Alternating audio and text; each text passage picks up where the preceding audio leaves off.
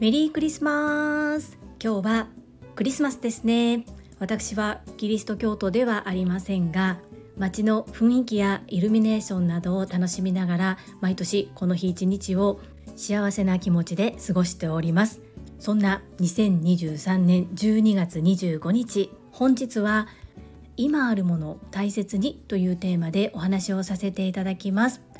本題に入る前に3つご案内をさせてください。少し長くなりますが聞いていただけると嬉しいです。どうぞよろしくお願いいたします。私の唯一無二のメンターでいらっしゃる朝倉千恵子先生が新刊を発売されます。パチパチパチパチパチ。日時は2024年1月22日月曜日が発売日となるのですがこの発売を記念して出版記念特別講演会が開催されます。パチパチパチパチ。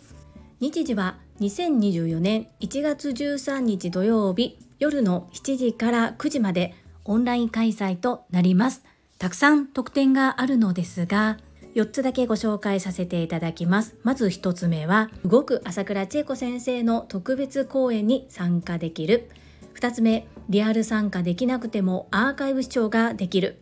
3つ目販売日よりも早く新刊がお手元に届く。最後4つ目は男性も参加が可能です。そうなんですよね。女性限定が多い中こちらは男性も参加が可能なかなり貴重な機会となっております。特に男性の皆様ぜひこの機会をお見逃しなく。そして特典はこの4つ以外にもたくさんあります。プレゼントもつくそうです。この講演会のお申し込み期限が1月8日月曜日23時59分までとなっております。ぜひ皆様ふるってお申し込みよろしくお願いいたします。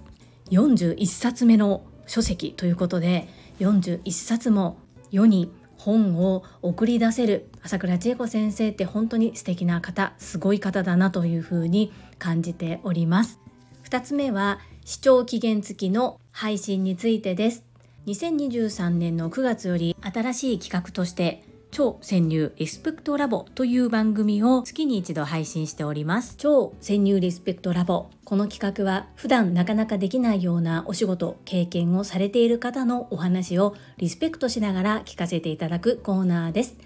月に一度のペースで2日間連続で前編後編に分けてお届けしております。12月のゲストは超絶好調男スーパーサラリーマンのマインド TU さんです。前編で奥様との馴れ初めをお話聞かせていただいてるんですがそこがちょっと大人気で皆様感想としてはとても面白いというそんなコメントをたくさんお寄せいただいています。後半はサラリーマンの奮闘期という感じなんですが定年後のご自身の人生も見据えながら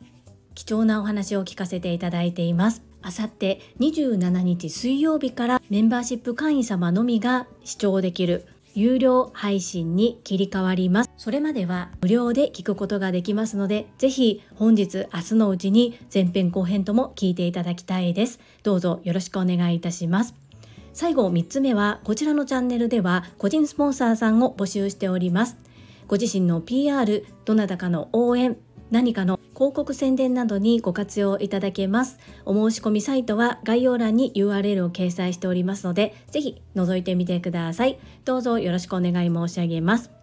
そんなこんなで本日のテーマ、今あるものを大切にです。本日は若干雑談会のようなお話になってしまうのかもしれませんがどうしても音声で自分の気持ちを残しておきたいなと思って配信させていただくことにしました3つに分けてお話しさせていただきます。1つ目家があるってありがたい。2つ目次男の成長。最後3つ目が親友がやってくる。です。まず1つ目の家があるってありがたい。です。最近急に寒くなりましたよね。本来冬というのはこれぐらい寒くて当たり前だと思うんですが秋がなかったかのように暖かい日が続いていました。その時は特に感じなかったんですが今外に出る時間が長ければ長いほど早く家に帰りたいっていう風な気持ちになります。寒いから暖かいところに行きたい。でもお店ではなく自分の家に帰りたい。そうやって買える場所があるってありがたいことだな。家があるってそもそも本当にありがたいことだなっていうふうに気づかせていただきました。なぜこのように思ったのかというと実は私引っ越したいなとここ最近思っていたんですね。理由はいろいろとあるのですがまたどこかでお話しできたらと思うんですけれどもそこでいろいろと物件探しや土地を見て回ったりっていうようなことをしていてそして今住んでいる場所の立地だったり置かれている環境っていうのが新たに恵まれているなっていうふうに感じていました。そんな中急に寒くなったことでなんだかとっても自分の家が愛おしくなりました。もっと丁寧にありがとうの気持ちを込めて今の家に感謝だなと改めて感じました。2つ目が次男の成長です。本日のサムネイルにさせていただいた真ん中にある白い紙は次男がサンタさんに書いたお手紙です。我が家の小学校4年生の次男くんは発達障害グレーゾーンの子で文字を書くっていうことがかなり苦手です。ひらがなも何とか覚えたもののつながると読むのを嫌がったりカタカナはひらがなと似ている文字は書けるのですがそれ以外は読んだり書くことができず漢字も象形文字なので形を真似て書くことはできるんですがひらがなと違い一つの漢字に対して2語言葉が入る。例えば山という漢字だったら山という漢字は一つなのに対し発音は2つ山とありますね。そういうのとか音読み訓読みが混ざってくるとかなり難しいみたいで苦戦をしています。そんな次男くん昨年もサンタさんにお手紙を書きました。ですが今年書いたお手紙はすごくスラスラ書けていて字もしっかりしているなというふうに思います。カタカナ表記のところをあえてカタカナを無理して書かせるのではなくひらがなで書いてみてもらいました。さあサンタさんは次男の思いを汲み取ってくれるのでしょうか。今朝の反応が楽しみです。最後3つ目は親友がやってくるです。私の配信を1年以上前から聞いてくださっている方はよくご存知だと思いますが私には韓国人の親友がいます。バックバッカー一人旅の旅先で出会った彼女。なんでですかね。本当に自分たちでもよくわからないんですけど気が合うんですよ。出会った当初は私義務教育でしか英語を学んでいない私。この私よりも全然英語が喋れずそして漢字を少し韓国では学んでたということで漢字の筆談と片言の英語片言の日本語で会話をしてそんな意思疎通をしながらたった2日間ぐらい旅先で過ごしただけなんですけれども今ももう20年来ずっと交流が続いています。数年前にカナダに移住しまして最初はワーキングホリデーとしてお仕事をしていたのですがなんと今は国籍を変えてカナダ人となっています。なので韓国人のお友達なんですけど今カナダ人です。いろいろと考えや思いがあって国籍を変えたんですけれどもやっぱり家族親戚お友達がいる韓国へ年に一度程度帰っています。コロナの時はなかなか帰れず1年半に一度のペースで帰国帰国っていうんですかね。故郷に帰っています。今カナダから韓国へ行く便っていうのが航空会社によるんだと思うんですけれども関空経由があまりないみたいで東京の成田や羽田経由がほとんどみたいです。前回は羽田経由で私が羽田に飛んで1泊会いに行きました。24時間も会ってる時間はなかったんですけれども会いに行ってよかったなというふうに思っています。そんな親友がおそらく旧正月を韓国で迎えるために1月に韓国に帰ります。その時にまた私に会いに来てくれると連絡が入りました。めちゃくちゃ嬉しいです。今回は成田経由なんですけれども成田でトランジット時間がおそらく延長してくれたんだと思うんですが1日半ぐらいあるのでそこから関空へ飛ぶチケットをもうすでに手配してくれていて今回は関西で会うこととなります。独身の頃は私が年に3回ぐらい金土日とよく週末を利用して彼女の家に泊まりに行っていたんですがその頃は彼女の仕事が忙しくこちらに来ていただけるのは年に一度あるかないかぐらいだったんですが結婚して家庭を持ち私の身動きが取れなくなった今結構来てくれるのが本当に嬉しいです。出会った頃は日本と日本人が大嫌いだった彼女と今このように国籍関係なく親友で入れることに心から感謝。私にとってとっても嬉しいクリスマスプレゼントの朗報でした。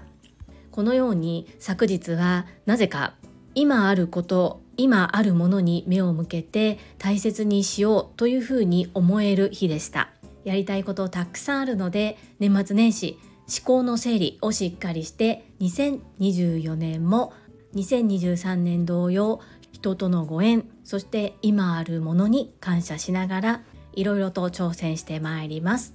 本日は今あるものを大切にというテーマでお話をさせていただきました。この配信が良かったなと思ってくださった方はいいねを継続して聞いてみたいなと思っていただけた方はチャンネル登録をよろしくお願いいたします。皆様からいただけるメッセージが私にとって宝物です。とっても励みになっておりますしものすごく嬉しいです。心より感謝申し上げます。ありがとうございます。コメントをいただけたり各種 SNS で拡散いただけると私とっても喜びます。どうぞよろしくお願い申し上げます。ここからはいただいたメッセージをご紹介いたします。第846回超潜入リスペクトラボ4-1マインド TU さんこちらにお寄せいただいたメッセージです。坂谷美智さんからです。聞かせていただきました。面白すぎます。マインド TU さんのことがこれまでより一層好きになりました。さすが樹里さんですね。いやー坂谷美智さんありがとうございます。マインド TU さんとっても素直な方ですよね。そしてみちさん私のことまで褒め褒めしてくださってありがとうございます。とっても嬉しいです。続きまして第851回習慣化1日5分ランニングを18日間継続中こちらにお寄せいただいたメッセージです。キャプテンからです。毎日やれている素直にすごいです。パチパチパチ。ということでキャプテンメッセージありがとうございます。キャプテンもハーフマラソンに向けて今練習中ですよね。私本当に周りからどう思われてるのかっていうことを考えたら走れないぐらい超スローペースなんですけれども今のところ毎日5分以上走るということを継続しております。おそらくこの継続割とできるっていうのは私の得意なところなのかなと最近思っています。突出した何かスキルがあるわけではないですが続けることぐらいだったら何もない私でもできるのかなと思って行っているんです。けれどもよくなかなかできることじゃないよっていうようなお声がけをいただきます。とってもありがたいのですが自分自身はあまりそこがすごいことだと思っていないので不思議な感覚になるんですけれども今自分の周りにいる方々っていうのは私がお世辞を言うのも言われるのも嫌いなことを知っておられる方が多いので言っていただけたお言葉をそのまま素直に受け取ってお礼を伝えるように心がけております。キャプテンメッセージありがとうございます。はいいただいたメッセージは以上となります。皆様本日もたくさんのいいねやメッセージをいただきまして本当にありがとうございます。とっても励みになっておりますしものすごく嬉しいです。心より感謝申し上げます。最後に2つお知らせをさせてください。1つ目タレントのエンタメ忍者みやゆうさんの公式 YouTube チャンネルにて私の主催するお料理教室ジェリービーンズキッチンのオンラインレッスンの模様が公開されております。動画は約10分程度で事業紹介自己紹介もご覧いただける内容となっております。概要欄にリンクを貼らせていただきますのでぜひご覧くださいませ。2つ目100人チャレンジャー in 宝塚という YouTube チャンネルにて42人目でご紹介をいただきました。こちらは私がなぜパラレルワーカーという働き方をしているのかということがわかる約7分程度の動画となっております。概要欄にリンクを貼らせていただきますので合わせてご覧くださいませ。どうぞよろしくお願い申し上げます。それではまた明日お会いしましょう。素敵な一日をお過ごしください。スマイルクリエイタージュリでした。